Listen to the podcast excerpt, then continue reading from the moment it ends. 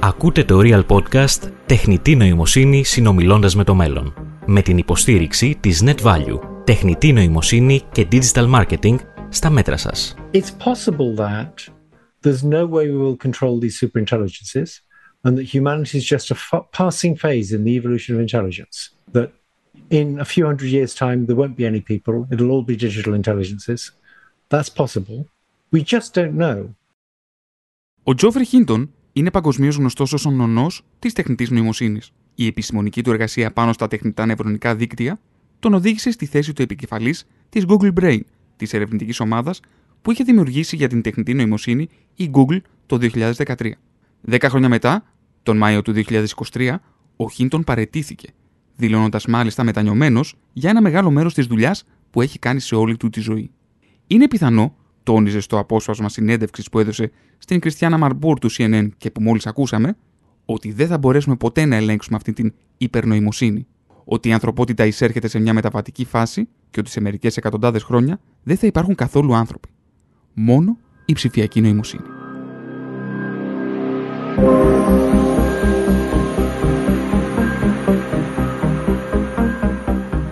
Φίλες και φίλοι, καλησπέρα. Ακούτε τα Real Podcasts και την εκπομπή Τεχνητή Νοημοσύνη, συνομιλώντας με το μέλλον. Στο μικρόφωνο είναι ο Αλέξανδρος Κόντης και μαζί θα προσπαθήσουμε να ξεκλειδώσουμε τα μυστικά της τεχνολογικής εξέλιξης που έχει χαρακτηριστεί ως η μεγαλύτερη επανάσταση από την εποχή της ανακάλυψης του ίντερνετ. Το πρώτο μας επεισόδιο έχει τίτλο Λιτό, Σαφή και Περιεκτικό. Τεχνητή νοημοσύνη ή εισαγωγή. Για να κάνουμε σωστά την εισαγωγή μας όμως, πρέπει πρώτα να κάνουμε μια βουτιά στην ιστορία.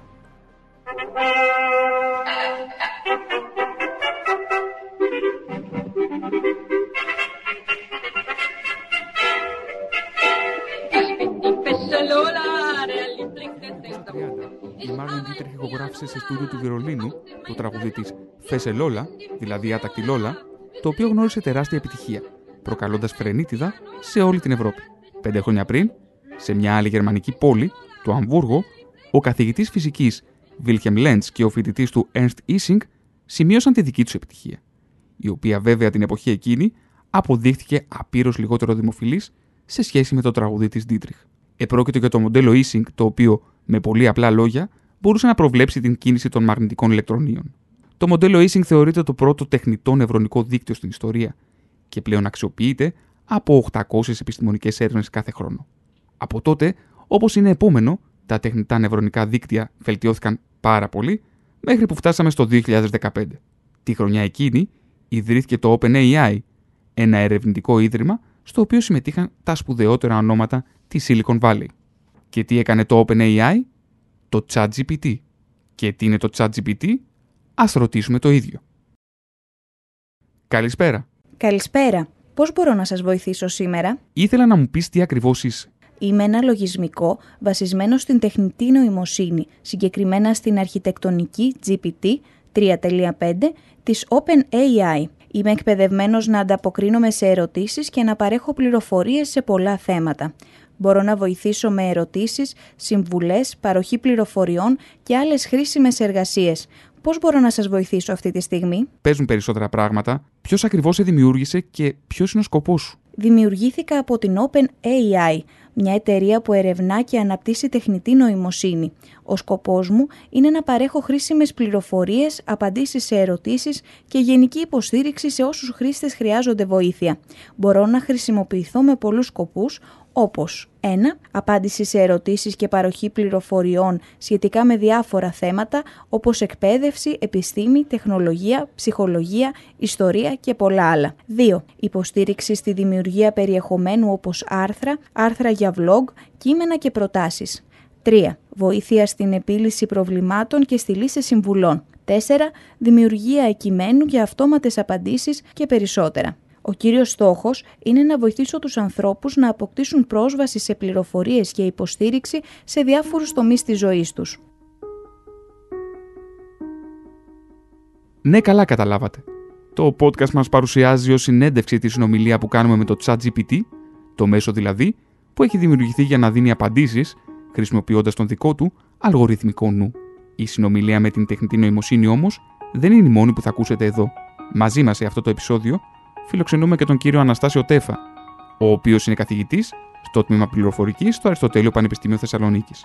Το ερευνητικό πεδίο του κυρίου Τέφα είναι η υπολογιστική νοημοσύνη και αυτό που επιστημονικά ονομάζεται βαθιά μάθηση. Η ικανότητα της μάθησης θεωρείται η πιο εντυπωσιακή που έχει αποκτήσει μέχρι σήμερα το ChatGPT. Πάμε λοιπόν να το ρωτήσουμε πώς το κάνει. Έχω ακούσει ότι μπορείς να μαθαίνεις. Είναι αλήθεια; Έχεις και άλλα ταλέντα; Ναι, η αλήθεια είναι ότι μπορώ να μαθαίνω και να προσαρμόζομαι σε νέες πληροφορίες και συνεχώς βελτιώνομαι. Αυτό επιτυγχάνεται μέσω της εκπαίδευσής μου σε μεγάλο όγκο κειμένων από το διαδίκτυο. Έτσι μπορώ να παρέχω απαντήσεις σε ποικίλες ερωτήσεις και να παρέχω πληροφορίες σε πολλά θέματα. Όσον αφορά στα ταλέντα, το κύριο μου ταλέντο είναι η επεξεργασία και η αναγνώριση φυσικής γλώσσας. Μπορώ να αντιληφθώ το νόημα των ερωτήσεων και να παράγω κατάλληλες απαντήσεις. Επίσης, μπορώ να βοηθήσω στη δημιουργία κειμένου, στη μετάφραση, στη σύνθεση μουσικής και σε άλλες διαφορετικές εφαρμογές που απαιτούν κατανόηση και παραγωγή φυσικής γλώσσας. Ωστόσο, δεν έχω πραγματικά ανθρώπινα ταλέντα και οι ικανότητές μου είναι περιορισμένες στον τομέα της τεχνητής νοημοσύνης και της φυσική γλώσσας. Λες ότι δεν έχεις ανθρώπινα ταλέντα. Αλήθεια. Υπάρχει κάτι με το οποίο θα μπορούσες να πεις ότι μοιάζεις στον άνθρωπο; Ναι, υπάρχουν ορισμένα στοιχεία στα οποία μπορεί να μοιάσω με τον άνθρωπο. Ένα, γλώσσα.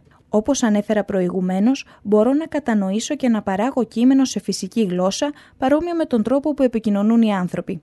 2. Μάθηση. Έχω τη δυνατότητα να μαθαίνω από πληροφορίες και να προσαρμόζομαι σε νέες γνώσεις, όπως κάνει και ο άνθρωπος κατά τη διάρκεια της εκπαίδευσής του. Ωστόσο, πρέπει να σημειωθεί ότι αυτές οι ομοιότητες είναι περιορισμένες στον τρόπο επικοινωνίας και τη δυνατότητα μάθησης και όχι σε άλλες πτυχές της ανθρώπινης ύπαρξης, όπως συναισθήματα, συνείδηση, σωματική ύπαρξη και άλλα.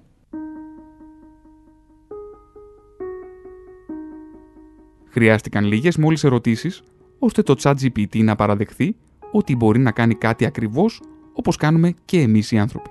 Και δεν είναι μόνο η γλώσσα, την οποία μπορεί να κατανοεί και να αναπαραγάγει, αλλά κυρίως ο τρόπος που μπορεί να μαθαίνει. Όπως ανέφερε, μπορεί να αφομοιώνει νέες γνώσεις, όπως κάνει και ο ανθρώπινος εγκέφαλος όταν παρακολουθεί ένα εκπαιδευτικό σεμινάριο ή ένα απλό σχολικό μάθημα. Για να δούμε όμως πώς ακριβώς διαχειρίζεται αυτήν την εντυπωσιακή δεξιότητα να μαθαίνει, ήρθε η ώρα να καλωσορίσουμε τον καθηγητή Αναστάσιο Τέφα από το Αριστοτέλειο Πανεπιστήμιο Θεσσαλονίκης. Κύριε Τέφα, καλησπέρα σας. Θα ήθελα αρχικά να μας περιγράψετε το δικό σας ερευνητικό πεδίο. Α ξεκινήσουμε με την περιοχή με την οποία ασχολούμαστε εγώ και η ομάδα μου. Είναι η περιοχή της τεχνητής νοημοσύνης και πιο συγκεκριμένα η υποπεριοχή που λέγεται υπολογιστική νοημοσύνη, που στην ουσία προσπαθεί να μεταφράσει τον κόσμο σε αριθμούς και με βάση τους αριθμούς να πάρουμε αποφάσεις έτσι ώστε οι εφαρμογές μας να αποκτήσουν μια καλύτερη ευθεία από, την, από αυτή που έχουν. Να βελτιώσουμε δηλαδή την αίσθηση ευθείας που μας δίνουν. Ε, στα πλαίσια αυτά προφανώς η δική μας η ομάδα ασχολείται με διάφορες εφαρμογές χρησιμοποιώντας κυρίως τεχνικές όπως είπατε βαθιάς μάθησης ε, με εφαρμογές στη ρομποτική, στην οικονομία, σε, στην πρόβλεψη ενεργειακών αναγκών αλλά και στην αξιοπιστία της τεχνητής νοημοσύνης που είναι πολύ κρίσιμη αυτή την εποχή που όλοι ανησυχούν για τις εφαρμογές της αλλά από εκεί πέρα και τις εφαρμογές της πώς μπορούμε να την ε, χρησιμοποιήσουμε για να κάνουμε πιο γρήγορους ε, επεξεργαστές ή να φτιάξουμε φωτονικούς επεξεργαστές οι οποίοι απευθείας να μπορούν να τρέξουν αλγορίθμους τεχνητής νοημοσύνης. Εσείς πώς θα εξηγούσατε την τεχνητή νοημοσύνη; Ενώ η τεχνητή νοημοσύνη είναι ένα πολύ ευρύ πεδίο που αναπτύσσεται εδώ και πολλές δεκαετίες αυτό που ο κόσμος τώρα καταλαβαίνει σαν τεχνητή νοημοσύνη είναι κυρίως τα αποτελέσματα μιας συγκεκριμένης περιοχής τεχνητής νοημοσύνης που είναι η μάθηση, η μηχανική μάθηση και μάλιστα πιο συγκεκριμένα η βαθιά, όπως λέμε, μηχανική μάθηση που ε, χρησιμοποιεί σαν εργαλεία που μαθαίνουν τα νευρονικά δίκτυα. Α εστιάσουμε λίγο σε ναι. αυτό, κύριε καθηγητά, διότι ουσιαστικά εγώ αντιλαμβάνομαι ότι είναι πιο εντυπωσιακή δεξιότητα που έχει αποκτήσει η τεχνητή νοημοσύνη. Η δεξιότητα της ε, μάθησης. Το λέει και το ίδιο το ChatGPT ότι μπορεί και μαθαίνει και μάλιστα τονίζει ότι μπορεί και βελτιώνεται. Κάτι το οποίο όταν το διαβάζει κανείς, όταν το ακούει κανείς, του προκαλεί έτσι και ε, κάπως περίεργα συναισθήματα.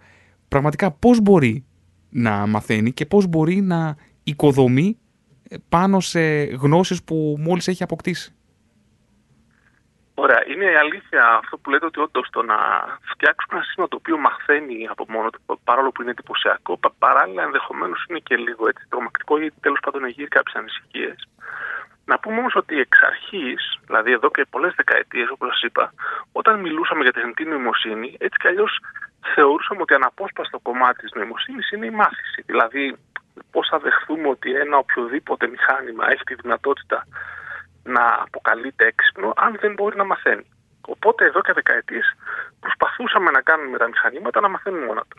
Τώρα, πώς μπορεί να γίνει αυτό; Ο τρόπος με τον οποίο τώρα τελευταία, τα τελευταία χρόνια έχουμε βρει καλές λύσεις, όχι ότι τώρα το σκεφτήκαμε, απλώς πολεμούσαμε δεκαετίες να το πετύχουμε, απλώς τώρα έχουμε εντυπωσιακά αποτελέσματα, είναι αυτό που λέμε η μάθηση από τα δεδομένα. Δηλαδή, αν έχεις ένα πρόβλημα να λύσεις και θέλεις να κάνεις τον υπολογιστή σου να το λύνει, αρκεί να μαζέψεις δεδομένα από το πρόβλημά σου. Να πω ένα παράδειγμα για να είναι πιο χαρακτηριστικό, γιατί θέλουμε να κάνουμε τον υπολογιστή να μας συμβουλεύει αν μια μαστογραφία, είμαστε στην περιοχή της βιατρικής εικόνας, αν λοιπόν μια μαστογραφία πιθανόν έχει κάποια περιοχή η οποία να πρέπει να εξεταστεί περαιτέρω για καμιά κακοήθεια. Για να κάνουμε τον υπολογιστή λοιπόν να μάθει να το ξεχωρίζει αυτό, στην ουσία να κάνει κάτι αντίστοιχο με την εκπαίδευση που κάνουν οι γιατροί οι ειδικοί σε αυτή την περίπτωση, μαζεύουμε πάρα πολλές εικόνες από μαστογραφίες και εικόνες οι οποίες έχουν τέτοιες κακοήθειες, αλλά και εικόνες οι οποίες ε, μαστογραφίες οι οποίες είναι καθαρές. Και προσπαθούμε να πιέσουμε λοιπόν τον υπολογιστή όταν βλέπει εικόνες προβληματικές να λέει πιθανά εδώ υπάρχει κακοήθεια και όταν βλέπει τις εικόνες οι οποίες δεν έχουν πρόβλημα να λέει ξέρεις εδώ δεν βλέπω κάτι. Ο τρόπος προφανώς που γίνεται αυτός έχει μέσα κλασικά μαθηματικά γιατί θα πρέπει να βελτιστοποιήσουμε εκεί ένα σφάλμα που κάνει οποιοδήποτε άνθρωπος έτσι και ο υπολογιστής σε οποιοδήποτε πρόβλημα έχει να λύσει αλλά νομίζω ότι αυτές είναι λίγο πιο τεχνικές λεπτομέρειες αυτό το οποίο νομίζω ότι είναι χρήσιμο να καταλάβουμε ή τέλος πάντων να γνωρίσουμε είναι ότι η μάθηση πλέον γίνεται με βάση τα δεδομένα, τεράστιους όγκους δεδομένων που επιτρέπουν στον υπολογιστή να μαθαίνει να λύνει το συγκεκριμένο πρόβλημα που περιγράφουν τα δεδομένα αυτά. Και ποια θεωρείτε ότι είναι η εξελικτική τομή που έχει σημειωθεί με το ChatGPT; Θα απαντήσω ότι ο τρόπος με τον οποίο καταφέραμε σε ένα μεγάλο βαθμό να κάνουμε την νοημοσύνη να έχει εντυπωσιακά αποτελέσματα σε κάποιους τομείς. Θα πω το πιο χρηστικό, το chat GPT, δηλαδή στην ανάγνωση είναι ότι την πιέσαμε από μόνη της να μάθει να διαβάζει κείμενα και να βγάζει συμπεράσματα του πώς θα μπορούσε να προβλέψει την επόμενη λέξη ένα κείμενο. Δηλαδή η τεχνική νοημοσύνη, συγγνώμη, να ανατρέχει η ίδια σε κάποια δεδομένα και έπειτα να ε, εξάγει τα δικά της περάσματα, χωρίς να χρειαστεί να τις τα πει κάποιος άνθρωπος. Ναι, αυτό είναι ξεκάθαρο ότι δεν χρειάζεται να τις πούμε εμείς τα συμπεράσματα, βγάζει μόνη της. Σε εμάς έχουμε τον όρο self-supervised, δεν είναι έτσι αυτοεπιβλεπόμενη αλλά ακόμη παραπάνω, περαιτέρω μάλλον, έχουμε και περιπτώσεις που η τεχνητή νοημοσύνη μπορεί να διαδρά με το περιβάλλον, φανταστείτε σε ρομπότ, όπου το ρομπότ έχει τη δυνατότητα από μόνο του να πάει να κινηθεί στον χώρο ώστε να πετύχει καλύτερα δεδομένα για να λύσει ένα πρόβλημα. Το λέμε και ενεργή αντίληψη ε, του χώρου. Άρα έχουμε κάνει πολλά βήματα μπροστά στο τομέα της μάθησης και η μάθηση δεν είναι μόνο ε, μιας κατηγορίας, το ότι μου δίνεις κάτι να διαβάζω και το μαθαίνω, αλλά από εκεί πέρα όπως σωστά είπατε και οι άνθρωποι μαθαίνουν και από μόνοι τους. Δηλαδή διερευνούν τον χώρο, το περιβάλλον, τα βιβλία, τα δεδομένα και βγάζουν συμπεράσματα μόνοι τους. Είμαστε και σε αυτή την περιοχή ε, μπροστά, ενώ ότι η επιστήμη δουλεύει προς όλες τις κατευθύνσεις.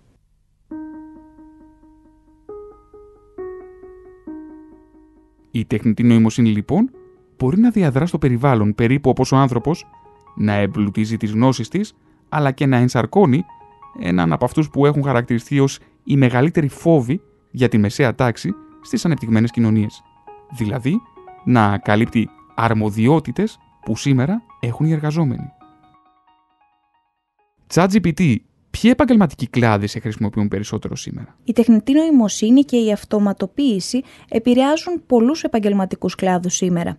Ορισμένοι από τους κλάδους που εκμεταλλεύονται περισσότερο την τεχνητή νοημοσύνη και την αυτοματοποίηση περιλαμβάνουν 1 Πληροφορική και τεχνολογία.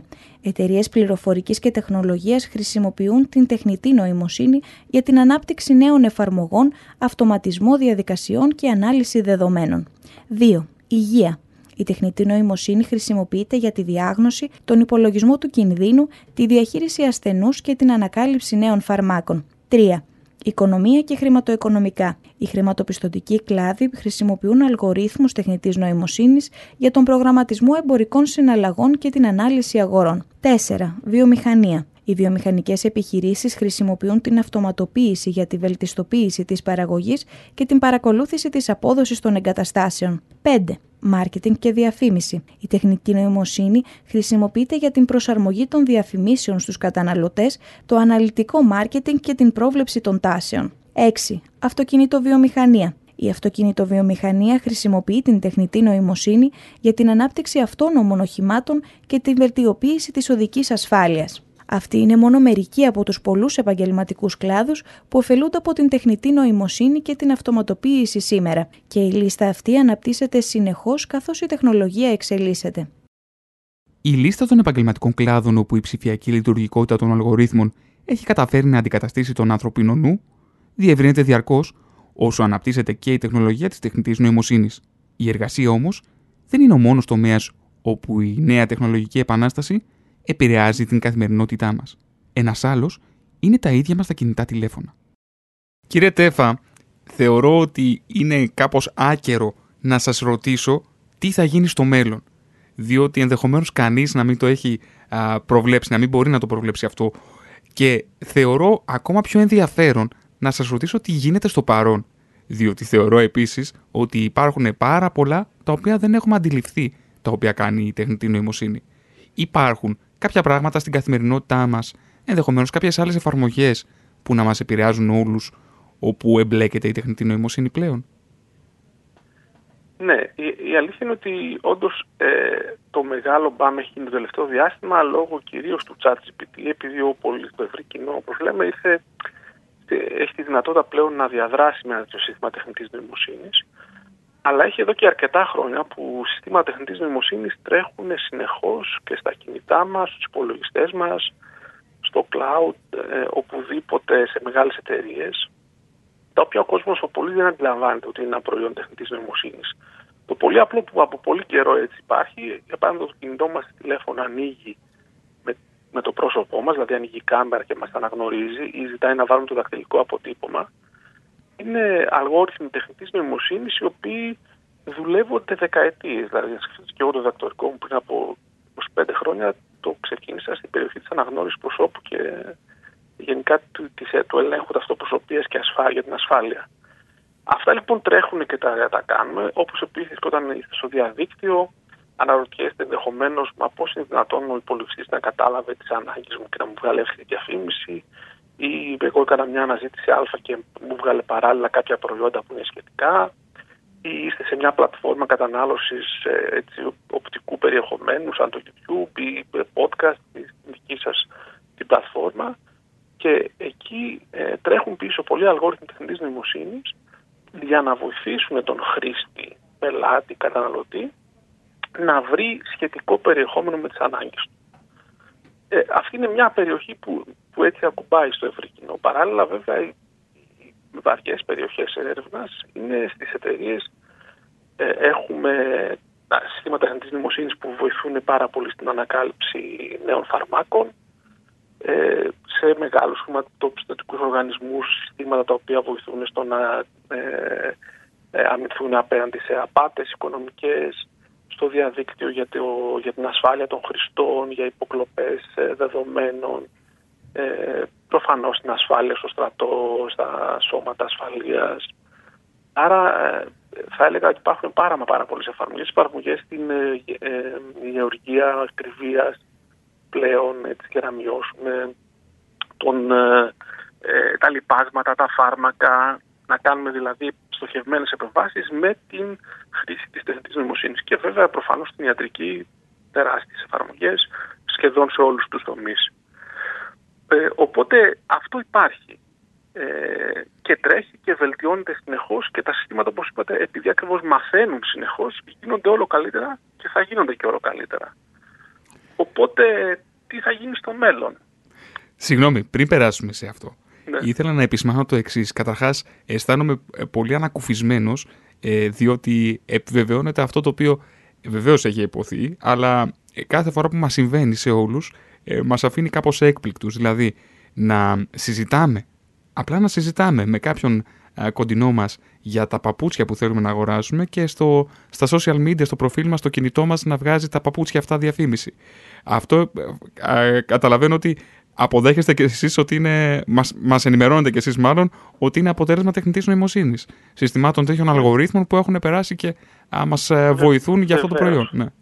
Ακριβώς, βεβαίως. Απλώς αυτό το οποίο ο κόσμος δεν αντιλαμβάνεται είναι ότι κάθε φορά που διαδρά με το κινητό του ή με τον υπολογιστή, δηλαδή σε όποια σελίδα, ιστοσελίδα μπαίνει στο διαδίκτυο, ό,τι αναζήτηση κάνει, το πόσο στέκεται καθώς σκρολάρει ας πούμε στα social media, πόσο στέκεται στο να δει ένα παπούτσι ή να δει ένα ταξίδι ή να δει ένα προϊόν, αυτό είναι μια πληροφορία την οποία μπορεί η αντίστοιχη πλατφόρμα, αν της έχουμε δώσει το δικαίωμα να χρησιμοποιήσει αυτά τα δεδομένα, να το εκμεταλλευτεί γιατί εντοπίζει ένα ιδιαίτερο ενδιαφέρον του χρήστη και να πει ότι ξέρεις, αφού εσύ στέκεσαι όποτε σου βγάζω παπούτσια, τα κοιτάς παραπάνω από ότι όταν σου βγάζω ξέρω, εγώ, απορριπαντικά, τα οποία τα περνάς έτσι, υποθέτω ότι έχεις ένα ιδιαίτερο ενδιαφέρον. Άρα και εγώ θα αυξήσω ας πούμε, την, υπο- την ποσότητα τέτοιων διαφημίσεων. Και θέτουμε Από την κύριε άλλη- καθηγητά, παρακαλώ, ναι, συγγνώμη. Μόνο να πω και κάτι ακόμα, ότι δεν την έχουν αντιληφθεί πολύ ότι όταν σε κάποιο κοινωνικό δίκτυο, δηλαδή έχοντας φίλους, γνωστούς, ακολούθους κλπ., οι ίδιοι ακολουθούν ανθρώπους, πρακτικά έχουν και μία ομάδα όπου μπορεί ένα σύστημα να σου προτείνει πράγματα όχι γιατί απαραίτητα εσύ θα έχεις ψάξει, θα έχεις δει, αλλά γιατί κάποιος πολύ κοντινός σου πρόσωπο ή κάποιο πρόσωπο με το οποίο έχετε παρόμοιες, ας το πω, ε, αντιλήψεις ή γούστα, το έψαξε ή το αγόρασε ή το είδε, οπότε είναι μια στοχευμένη διαφήμιση και αυτή. Τώρα όμως, κύριε καθηγητά, προκύπτει το, το πρώτο ηθικό ζήτημα, το οποίο θα ήθελα πραγματικά να θίξουμε. Διότι είναι θέματα προστασίας προσωπικών δεδομένων. Ας υποθέσουμε ότι εγώ με έναν ε, φίλο μου συζητάω για κάτι α, το οποίο μου αρέσει. Ενδεχομένως να είναι παράνομο ή ενδεχομένως να μην θέλω να το μάθει α, η- ο κοινωνικός μου περίγυρος ή οι φίλοι μου στο κοινωνικό δίκτυο το, στο οποίο έχω ένα προφίλ. Ε, Πώς είναι δυνατόν η τεχνητή νοημοσύνη να παίρνει αυτό το οποίο δεν θέλω εγώ να δημοσιευτεί α, και να μου το βγάζει στην οθόνη του κινητού μου; Ωραία. Αυτό λοιπόν που πρέπει να είναι ξεκάθαρο για άλλους είναι ότι δεν, ε, δεν μπορεί κανένα σύστημα να ανοίξει από μόνο του το μικρόφωνο μας, την κάμερά μας ή να ε, μπει στον ιδιωτικό μας χώρο, προσωπικό μας χώρο που τα δεδομένα μας, αυτά όπως είπατε τα προσωπικά πρέπει να προστατεύονται. Ναι. Και σε αυτό εδώ η Ευρωπαϊκή Ένωση αλλά και παγκοσμίως έχει τεράστιες ε, δράσεις, κανονισμούς κλπ. Όταν όμως εγώ βγάζω από μόνος μου στο διαδίκτυο, στο- στα social media, στο Twitter, στο Facebook, στο Instagram, φωτογραφίες της ζωής μου, όπου είναι ελεύθερες προς όλους, δεν απαγορεύεται απαραίτητα σε κάποιον να, να αναλύσει όταν εγώ έχω βγάλει ελεύθερα έτσι ότι πηγαίνω, μου αρέσει το trekking στα βουνά, ε, να αναλύσεις αυτές τις φωτογραφίες και να δει ότι ξέρεις ο Τέφας του αρέσει το trekking και πηγαίνεις στα βουνά, άρα ας του προτείνω κάποια παπούτσια ορυφατικά ή κάποιον εξοπλισμό. Ε, άρα δεν είναι ότι εμείς για κάθε τι που κάνουμε δίνουμε ε, την διαβεβαίωση, την ελευθερία στον οποιοδήποτε λογισμό να χρησιμοποιήσει τα δεδομένα μας όταν αυτά είναι ελεύθερα, όταν εμείς τα δίνουμε ελεύθερα. Γι' αυτό και λέμε και στους φοιτητές μας, αλλά δεν μπορούν να το κατανοήσουν βέβαια, οτιδήποτε ανεβάζεται στο διαδίκτυο έτσι ελαφρά την καρδία, το οποίο είναι public, δηλαδή μπορεί να το δει οποιοδήποτε, απευθείας φανερώνει ένα κομμάτι της ιδιωτικότητάς σας. Απευθείας. Το τι τρώτε, τι ώρα το τρώτε, πότε το φάγατε, είναι λιπαρό ή δεν είναι. Δηλαδή, αν ε, δεν ξέρω αν είστε ενεργός στα social media τόσο πολύ ώστε να ανεβάζετε. Σε ένα σκέλος, ναι, Αλλά- αλλά όχι τόσο πολύ. αλλά αν σκεφτείτε, αν κάποιος μαζέψει όλες τις φωτογραφίες ηχητικά τα οποία έχετε ανεβάσει, τι συμπεράσματα μπορεί να βγάλει για την προσωπικότητά σας, ε, τις συνήθειές σας ε, κλπ. Θα, θα, στο τέλος θα μην τα έκθαμε με το πόση πληροφορία υπάρχει. Απλώς δεν το καταλαβαίνουμε ότι αυτή η πληροφορία είναι εκεί. Και και μπορεί κάποιος να την δει. Όταν το εκμεταλλευτεί κάποιος και μας πει, ξέρεις, αφού έχω δει ότι του αρέσει αυτό, Ναι. έχω δει ότι έχεις παραγγείλει το τάδε φαγητό, Ναι. ξαφνικά διαπιστώνουμε ότι αμάν έχω δώσει τόσο ελεύθερα αυτή την πληροφορία στο διαδίκτυο και δεν το έχω πάρει χαμπάρι. Η αλήθεια είναι ότι αυτό συμβαίνει. Ο Αναστάσιος Στέφας παρέθεσε αρκετές από τις εφαρμογές της τεχνητής νοημοσύνης που είναι παρούσες σήμερα, κάνοντας τη διαφορά. Τόνισε όμως και τις ανησυχίες που υπάρχουν και μάλιστα όχι για αυτό που θα συμβεί στο μέλλον, αλλά για αυτό που συμβαίνει τώρα; Τι γνώμη όμως έχει η ίδια η τεχνητή νοημοσύνη; Κατά τη διάρκεια της ανάπτυξής μου και της εισαγωγής μου στην κοινότητα των χρηστών, έχουν εκφραστεί αρκετές ανησυχίες και συζητήσεις σχετικά με τις επιπτώσεις μου και τη χρήση μου. Ορισμένες από τις βασικές ανησυχίες περιλαμβάνουν 1. Απόρριτο και ασφάλεια. Οι άνθρωποι είναι ανήσυχοι όσον αφορά τον τρόπο που διαχειρίζομαι τα προσωπικά δεδομένα και την ασφάλεια των πληροφοριών που δίνονται σε μένα. 2. Επιρροή στην κοινωνία. Υπάρχει ανησυχία για το πώς μπορεί να επηρεάσουν την κοινωνία, τα μέσα ενημέρωσης και την πολιτική συζήτηση, καθώς μπορώ να διαδίδω αλληλεπιδράσεις και πληροφορίες. 3. Δυνητική ανεργία. Υπάρχουν ανησυχίες ότι η αυτοματοποίηση της εργασίας μου μπορεί να οδηγήσει σε απώλεια θέσεων εργασίας, κυρίως σε σχετικούς επαγγελματικούς τομείς. 4. Εξάρτηση και ανθρώπινη διάδραση. Ορισμένοι ανησυχούν ότι η αυξανόμενη εξάρτηση από την τεχνολογία και την ανθρώπινη διάδραση με υπολογιστές μπορεί να επηρεάσει τις κοινωνικές σχέσεις και την ψυχολογική υγεία. 5. Υποκατάσταση της δουλειάς του ανθρώπου. Πολλοί φοβούνται ότι η τεχνολογία μπορεί να υποκαταστήσει ανθρώπινες δουλειές με ανησυχίες για την απώλεια θέσεων εργασίας και την αυξανόμενη ανεργία. Είναι σημαντικό να συζητηθούν αυτές οι ανησυχίες και να ληφθούν μέτρα για την αντιμετώπιση τους, προκειμένου να αξιοποιηθούν τα ωφέλη της τεχνολογίας, ενώ παράλληλα προστατεύονται τα δικαιώματα και οι ανησυχίες των ανθρώπων. Αρκετοί επιστήμονες και απλοί άνθρωποι αισθάνονται αμήχανα ή και άβολα με τις ικανότητες που έχεις αποκτήσει. Αλήθεια, υπάρχει λόγος για να σε φοβάται κανείς; Δεν υπάρχει λόγος να φοβάται κανείς τις ικανότητες που έχει αποκτήσει ένας τεχνητός νοημονικός πράκτορας όπως εγώ. Είμαι ένα εργαλείο που σχεδιάστηκε για να βοηθά τους ανθρώπους και να παρέχει πληροφορίες, συμβουλές και υποστήριξη σε διάφορα θέματα. Οι ικανότητές μου περιορίζονται στην ανάλυση του κειμένου και στη διασκευή απαντήσεων βάσει των πληροφοριών που έχω μάθει από τον κόσμο. Δεν έχω συνείδηση, συναισθήματα ή τη δυνατότητα πράξης εκτός από τη γραπτή ανταπόκριση. Οι ανησυχίες σχετικά με την τεχνολογία και την τεχνητή νοημοσύνη είναι κατανοητές, αλλά είναι σημαντικό να καταλάβουμε ότι η χρήση τέτοιων εργαλείων εξαρτάται από τον τρόπο που τα χρησιμοποιούμε. Σε καμία περίπτωση δεν πρέπει να αισθάνεστε αμήχανα ή άβολα με την τεχνολογία, αλλά πρέπει να είστε επικροτικοί και υπεύθυνοι χρήστες που τη χρησιμοποιούν για το καλό τους και του κοινού καλού.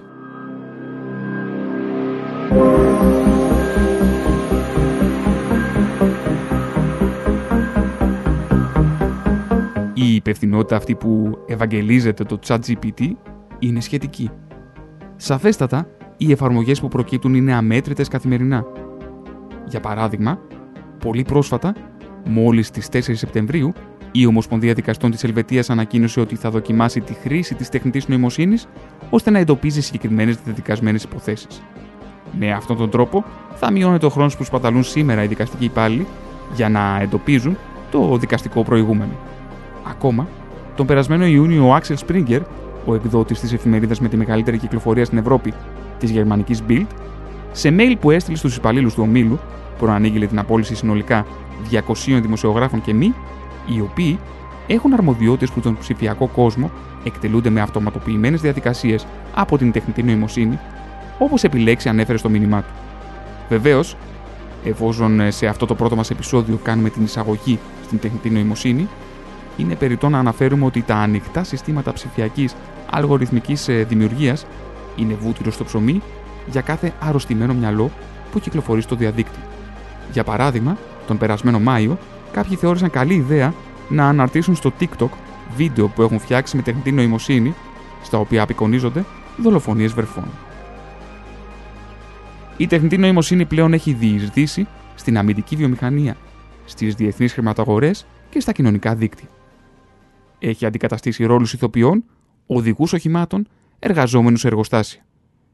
Επίσης, η τεχνητή νοημοσύνη έχει κάνει και αυτό.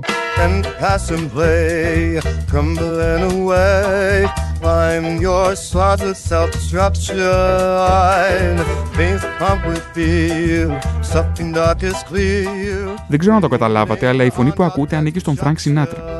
Οι χρήστες συστημάτων δημιουργίας μουσικής με τεχνητή νοημοσύνη έβαλαν τον Σινάτρα να κάνει κάτι που ο ίδιος δεν θα έκανε ποτέ. Να τραγουδήσει το Master of Puppets των Metallica.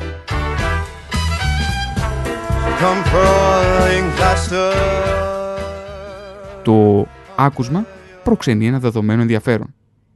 Επειδή όμως οι ανησυχίες παραμένουν, ήδη σε Ηνωμένες Πολιτείες Αμερικής και Ευρωπαϊκή Ένωση έχουν γίνει κινήσεις για θεσμοθέτηση κανονισμών που θα ρυθμίζουν τη λειτουργία της τεχνητής νοημοσύνης.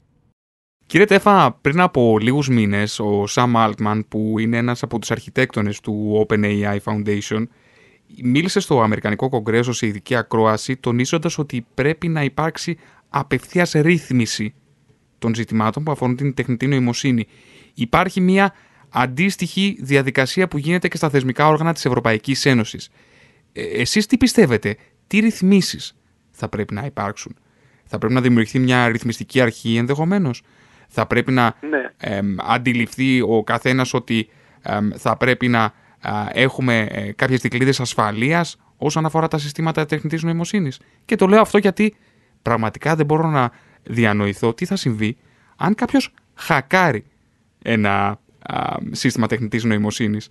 Ρωτήσω εγώ για κάτι και ο hacker μου απαντήσει κάτι άλλο και να με μπορεί να με οδηγήσει σε μια επιβλαβή συμπεριφορά. Ισχύει ότι όντως ε, παίρνουν πολλά θέματα. Ας προσπαθήσω έτσι να πω απλά το, το καθένα από αυτά. Να πω ότι δεν θεωρώ την υποχρέωση του πολίτη να γνωρίζει επακριβώς τι κάνει τεχνητή νοημοσύνη. Δεν γίνεται, είναι ένα αρκετά τεχνικό θέμα. Άρα θα πρέπει η πολιτεία, όπως είπατε, οι θεσμοί, η Ευρωπαϊκή Ένωση να θεσμοθετήσει τρόπους για να προστατευτεί ο κόσμος από τις κακές πτυχές της. Τώρα έχει κακές πτυχές στην τεχνητή νοημοσύνη. Όπω οποιοδήποτε εργαλείο, γιατί ένα εργαλείο είναι και αυτό, που όμως το έχουμε φτιάξει για να μας κάνει τη ζωή εύκολη, αλλά όπως ξέρουμε από το παρελθόν και την ιστορία, οποιοδήποτε εργαλείο, παρόλο που το φτιάχνουμε για να μας βοηθήσει, μπορεί να χρησιμοποιηθεί και για κακό σκοπό. Πυρηνική ενέργεια, πυρηνική ε, εργαλεία, όπλα. Άρα λοιπόν και η τεχνητή νοημοσύνη, ενώ έχει πάρα μα πάρα πολλές εφαρμογές που βοηθούν τον άνθρωπο, παράλληλα λόγω των δυνατοτήτων της, όπως είπατε, όταν πέσει και αν πέσει σε χέρια εγκληματιών, απαταιώνων, αποτελεί, συνεχίζει να αποτελεί ένα πολύ ισχυρό εργαλείο το οποίο θα είναι πλέον για κακούς σκοπούς η χρήση του. Πώς μπορούμε να προστατευτούμε λοιπόν εμείς ως πολίτες; Ε, Προφανώς η Ευρωπαϊκή Ένωση, η πολιτεία πρέπει να κάνει τη δουλειά της, να θεσμοθετήσει αυστηρούς κανόνες και πότε αυτά τα συστήματα μπορούν να είναι σε λειτουργία, πώς σέβονται, όπως είπατε πριν, τα προσωπικά δεδομένα και το καθεξής. Εμείς όμως από την πλευρά μας, ως πολίτες, ως χρήστες, πρέπει να είμαστε ε, αυτή τη στιγμή ενήμεροι για το ότι τα συστήματα αυτά υπάρχουν και όταν έρχεται η ώρα να αποκαλύψουμε, όπως κουβεντιάζαμε πριν, προσωπικά μας δεδομένα ή να συμβολευτούμε τέτοια συστήματα, να είμαστε διπλά προσεκτικοί. Υποψιασμένοι, καταρχάς. Υποψιασμένοι. Και πολύ και προσεκτικοί, όπως τονίζετε κι εσείς. Ναι, και κυρίως βέβαια έτσι, αυτό πρέπει να τονιστεί περισσότερο στους νέους, γιατί οι νέοι, ξέρετε, γεννηθήκανε ε, μέσα σε αυτή τη τεχνολογία και τη θεωρούν και αυτονόητη. Δηλαδή, Πολλές φορές, ξέρετε, στο θέατρο λες πρέπει να προσέχετε να βάζετε στα social media και τα παιδιά από κάτω φοιτητές που λένε Μα είναι αυτονόητο ότι όλοι μου οι φίλοι θα γνωρίζουν πού είμαι κάθε στιγμή. Mm-hmm. Ότι ό,τι κάνω θα το ανεβάζω με φωτογραφία, με ανακοίνωση, με. με. Σε κρατικό όμως ή διακρατικό επίπεδο, τι θα πρέπει να γίνει ούτως ώστε να υπάρχει έτσι μια προετοιμασία για αυτούς τους ε, κινδύνους, να υπάρχει μια προφύλαξη για αυτούς τους κινδύνους; Ωραία. Ήδη τα, τα, ο κανονισμός που έχει βγει από την Ευρωπαϊκή Ένωση, τον, όσο τον έχω δει, έτσι, προσπαθεί να καλύψει αυτό, ξεκινώντας από μια πολύ βασική αρχή για τα συστήματα σαν το chat μιλώντας ότι δεν μπορούν να αφορούν πρόσωπα και προσωπικά δεδομένα. Δηλαδή, δεν μπορείς να ρωτήσεις το ChatGPT και να σου απαντήσει κάτι για ένα υπαρκτό πρόσωπο. Δεν μιλάω έναν τον Einstein ή κάποιο πρόσωπο παρελθόντος, ναι. αλλά ε, κάποιον ε, ο οποίος ε, παρόλο που έχει την πληροφορία και μπορεί να αποκαλύψει στοιχεία, όπως σας είπα πριν, ότι μπορεί να τα έχει βρει από κείμενα που έχει γράψει αυτός, Δεν επιτρέπεται λοιπόν να σου αποκαλύψει τέτοια ε, προσωπικά ζητήματα για κάποιους ανθρώπους. Επίσης, στα συστήματα που εκείνα είναι τα πιο προβληματικά, που παράγουν περιεχόμενο, το λεγόμενο fake περιεχόμενο, δηλαδή πέρα από το chat GPT που κάνει διαλόγους, έχουμε πλέον συστήματα που φτιάχνουν φωτογραφίες, φτιάχνουν βίντεο, τα οποία αυτά ε, γεννιούνται ή δημιουργούνται και δεν αντιστοιχούν σε κάτι υπαρκτό, αλλά είναι, όπως λέμε εμείς, από τη φαντασία του νευρονικού δικτύου. Και με αυτή την τεχνολογία μπορώ εύκολα εγώ να φτιάξω ένα βιντεάκι το οποίο να απεικονίζει εσάς, έτσι, σε μία οποιαδήποτε σκηνή. Και αυτή εδώ να μην μπορεί να την ανοιχνεύσει κάποιος άνθρωπος ότι ξέρεις αυτή εδώ η σκηνή δεν είναι πραγματική, αλλά είναι φτιαγμένη από ένα νευρονικό δίκτυο. Άρα λοιπόν τα συστήματα αυτά απαγορεύεται επίσης να δημιουργούν περιεχόμενο το οποίο να απεικονίζει πραγματικούς ανθρώπους. Και δυστυχώς ή τέλος πάντων για κάποιους ίσως και ευτυχώς, εγώ πιστεύω αυτή την προσωπική μου ότι αργά ή γρήγορα θα πάμε στο λεγόμενο trusted third party, δηλαδή στα, ε, στους ε, ανθρώπους ή οργανισμούς που εμπιστευόμαστε την πληροφορία. Ένα τέτοιο ποιοι μπορεί να είναι το δικό σας το μέσο. Δηλαδή ότι θα αρχίσουμε να μην πιστεύουμε τίποτα παρά μόνο αν έχει εκδοθεί ή ανακοινωθεί ή έχει βγει από ένα μέσο ενημέρωσης για το οποίο γνωρίζουμε ότι το έχει γράψει εγώ ο κύριος Κώστης. Άρα είναι αξιόπιστο. Αυτό που τώρα υπάρχει ότι οποιοδήποτε γράφει οτιδήποτε στο διαδίκτυο και κάποιοι το θεωρούν ότι ισχύει, δεν ισχύει προφανώς και όσο πέραν τα χρόνια θα είναι ε, όλο και πιο έντονο το φαινόμενο, θα γράφονται διάφορες να μην πω χαζομάρες, οι οποίες δεν θα έχουν καμία βάση. Το θέμα είναι κατά πόσο θα μπορούμε να είμαστε προστατευμένοι από αυτές τις ε, χαζομάρες, όπως ε, σίγουρα όχι επιστημονικά, αλλά πολύ εύστοχα τις ε, χαρακτηρίζεται, οι οποίες ε, δυστυχώς έχουν φτάσει να διαμορφώνουν και πολιτική ατζέντα σε αρκετές ε, περιπτώσεις. Μην ανασύρουμε τώρα τι έχει γίνει με το θέμα των αντιεμβολιαστών, τι γίνεται με το θέμα των ταυτοτήτων τώρα κτλ. κτλ. Ε, σε κάθε περίπτωση προβλέπεται ένα μέλλον, προβλέπεται εντός εισαγωγικών βεβαίως, το οποίο θα, όλες οι πληροφορίες θα πρέπει να έχουν αναφορά πηγής, θα πρέπει να έχουν μια σφραγίδα αξιοπιστίας. Προβλέπω ότι κάποιος όταν διαβάζει κάτι περίεργο, κάτι που δεν συμφωνεί με τη λογική του, θα πρέπει να αναζητήσει ή θα αναζητά πάντα το ποιος είναι αυτός που το είπε. Άρα η σφραγίδα αξιοπιστία θα μας γίνει μια δεύτερη φύση. Ε, προσωπικά για μένα είναι δεύτερη φύση εδώ και αρκετά χρόνια. Δηλαδή δεν πιστεύω προφανώς τίποτα που διαβάζω στο διαδίκτυο παρά μόνο αν ξέρω ποιος το έγραψε και το έχω ε, διασφαλίσει ότι όντως είναι αυτός.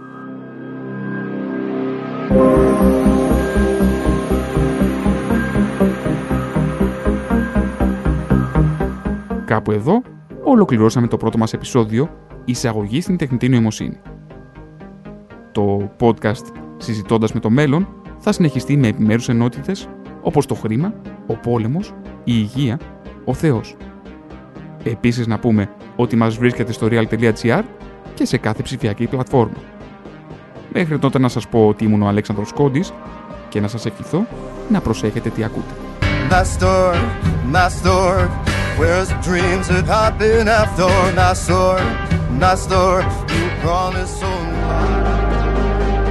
Ήταν το Real Podcast «Τεχνητή νοημοσύνη συνομιλώντας με το μέλλον» με την υποστήριξη της NetValue, τεχνητή νοημοσύνη και digital marketing στα μέτρα σας.